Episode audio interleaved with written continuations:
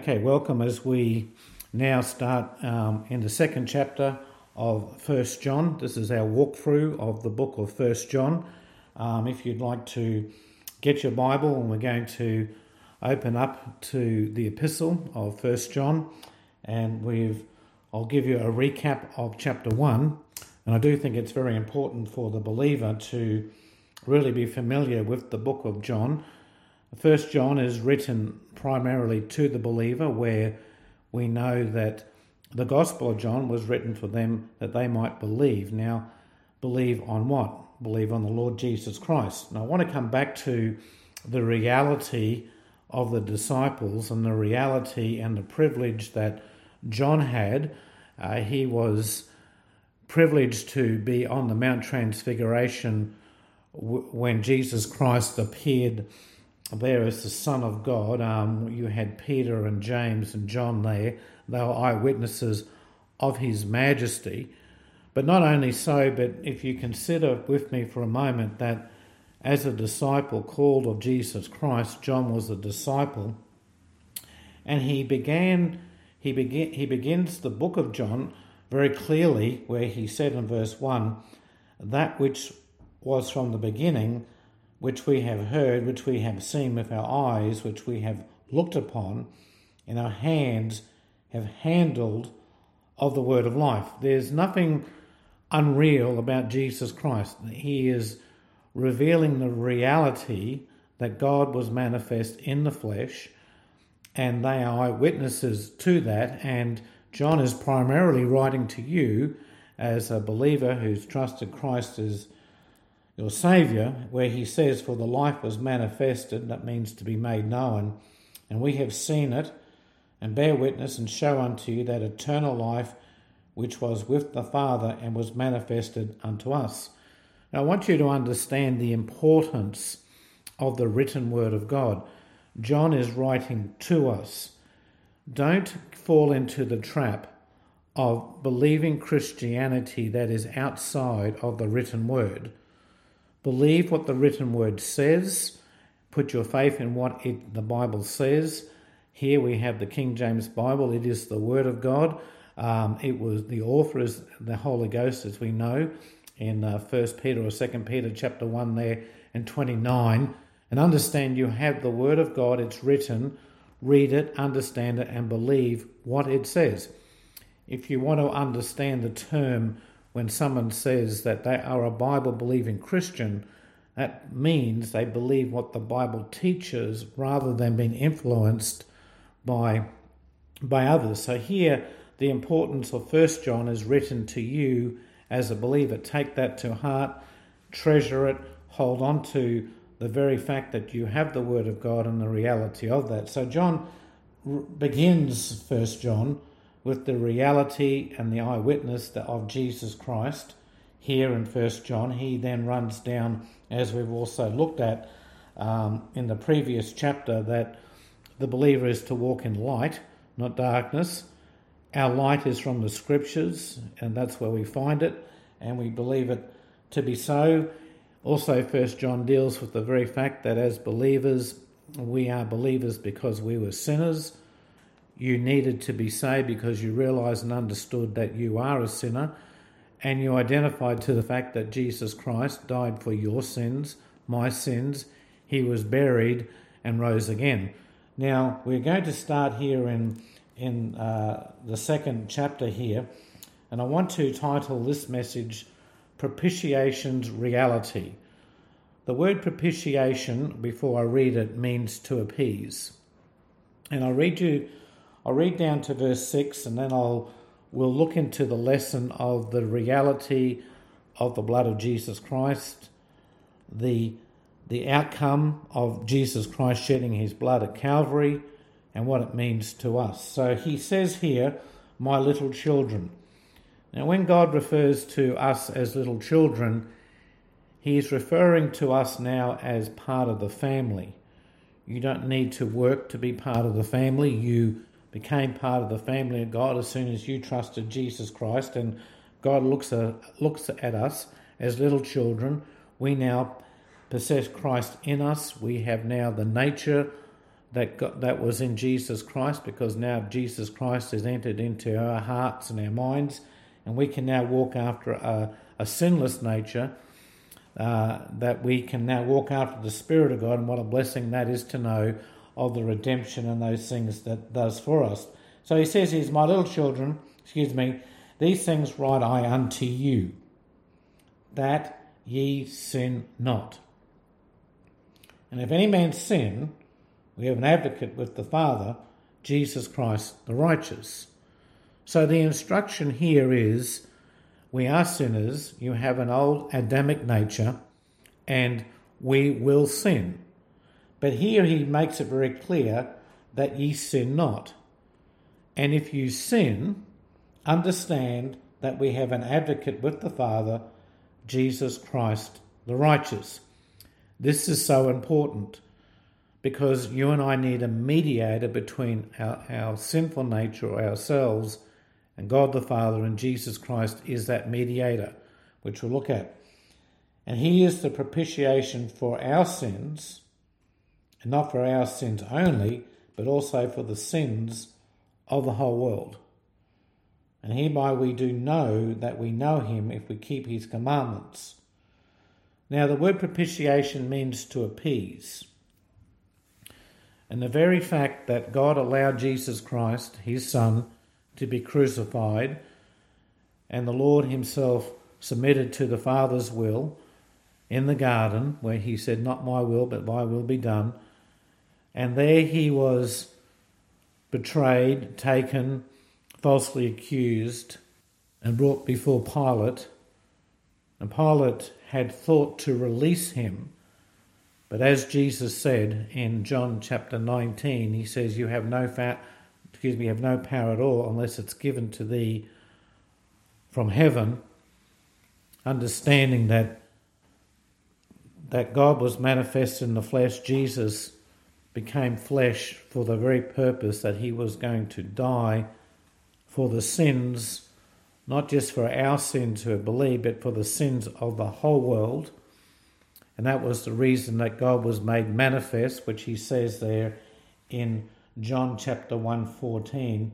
I'll read you the verse if you aren't familiar with it, you probably do need to learn these verses dealing with the with Jesus Christ being made manifest. He says dealing with John the Baptist in, in if you went to the Gospel of John, that when John is baptizing down by the River Jordan, he sees Jesus Christ walking. I want you to understand there's the reality of what John said. We have behold him, we have seen him, we have touched him.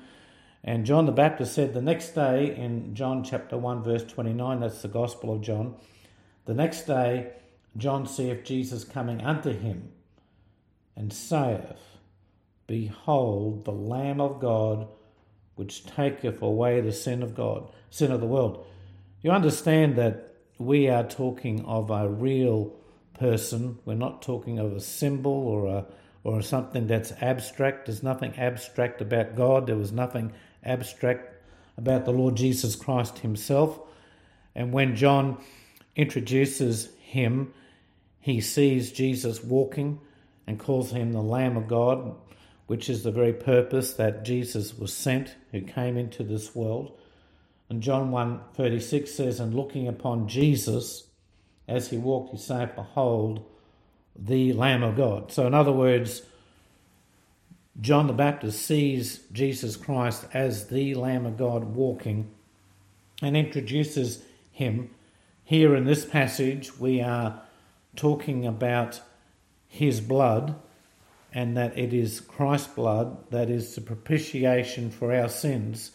And propitiation means to appease, and we'll have a look further here as we go into this chapter 2 here. So he says in verse 2 and here's the propitiation for our sins. And not for our sins only, but also for the sins of the whole world. Have ever has it ever realized that God has already saved the world? It's just now a matter of mankind receiving and taking and bringing the right offering before God as Cain and Abel did in Genesis, which we'll look at in a moment. And he says, And hereby we do know that we know him if we keep his commandments. He that saith, I know him, and keepeth not his commandments, is a liar, and the truth is not in him. But whosoever keepeth the word, his word, in him verily is the love of God perfected. Hereby know we that we are in him. And he that saith he abideth in him, ought him also also to walk even as he walked. I want you to understand that we all God has asked us to do is walk before Jesus Christ, walk before him the reality that he is that he said he would never leave us, he's always with us, and we can walk before him in that reality. But if you want to come back to me, and we did mention this in our last chapter, when you go back to um, Genesis and you go back to Genesis chapter 4, remember the remember the very beginning how that Adam fell, he lost the crown, and he sin entered into the world. And then in Genesis chapter 4, we see man bringing an offering before God and understand God is holy, He is righteous, and He requires an offering for sin or something that mediates between our fallen nature and Himself. So here in chapter 4, I'll read you Genesis chapter 4, and it's good for you as a believer to remember the truth of Genesis chapter 4. If you can remember the truth of Genesis chapter 4, you'll have a better understanding of the Lord Jesus Christ. You'll have a better walk with Him because then you can understand that by receiving Jesus Christ, you received the offering that God accepted. But it just he didn't just it wasn't just accepted as we find it here with Abel's offering. It also appeased the holiness or that side of God that that where the wrath of God is upon sin. So let's read that. And Adam knew Eve, his wife, and she conceived and bare Cain, and said, I've, I've gotten a man from the Lord.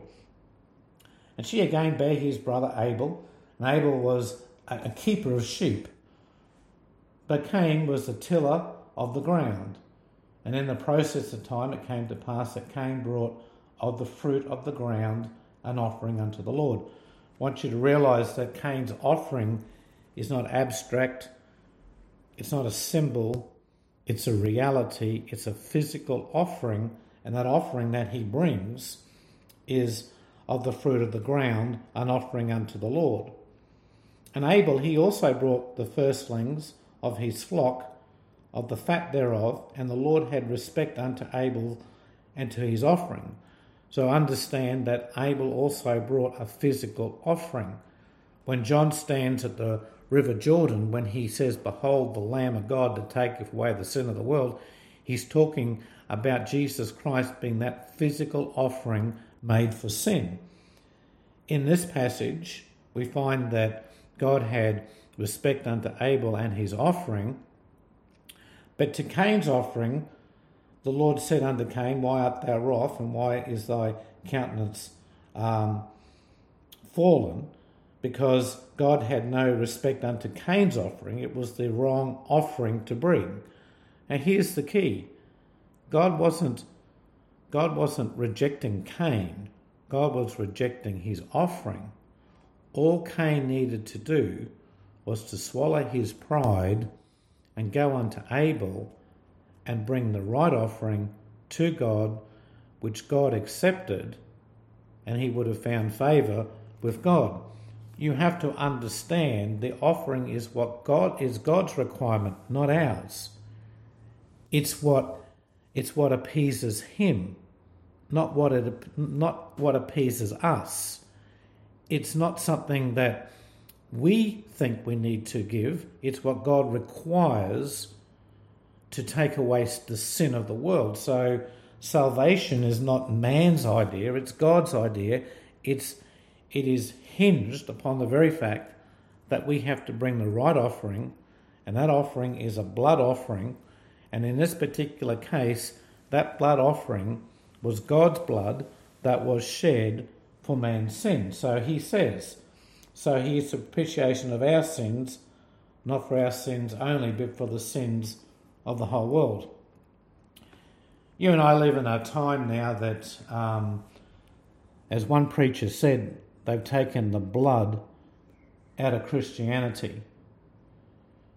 You can't take the blood out of Christianity because the blood of the sinless Lamb of God is the thing that appeases the Father. And that offering is given to our account as soon as you and I trusted and believed on the Lord God our Saviour.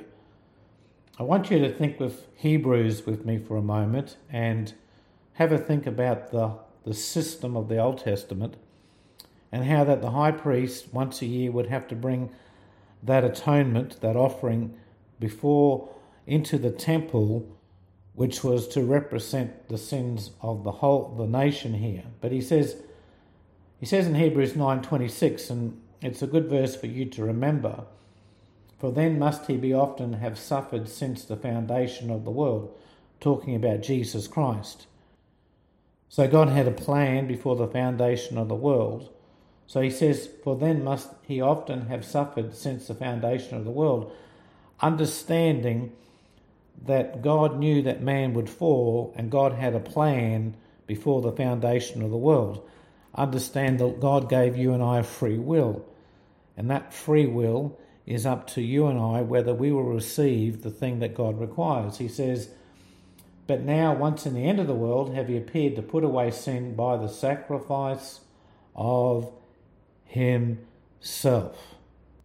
So God sacrificed himself for the sin of the world when God was manifest and became flesh, and we see his Son, Jesus Christ, the Lamb of God, which taketh away the sin of the world, and he's appeared to put away sin by the sacrifice of himself.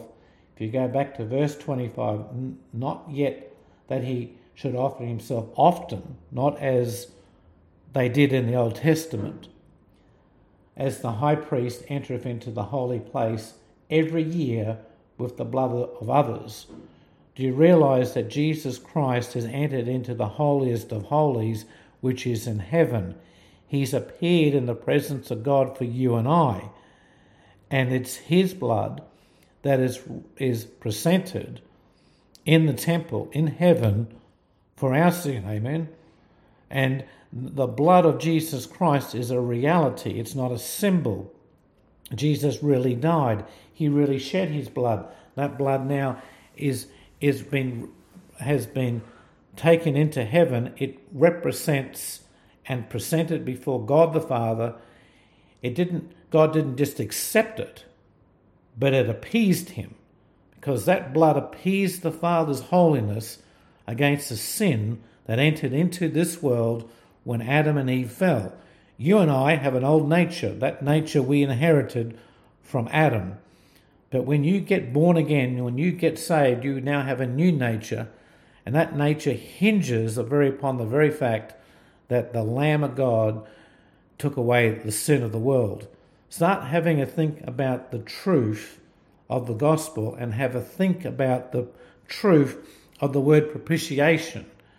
Because once you realize it's not your works that get you into heaven, it is the very works of Jesus Christ when he submitted his will as the Lamb of God and he was he was hung there between heaven and earth at Calvary and where he submitted his will to the Father and he became that substitute for you and I as the Bible teaches and then he died for us he was buried he rose again and then entered into heaven, into the holy place, where it was his blood, God's blood, that was accepted and received.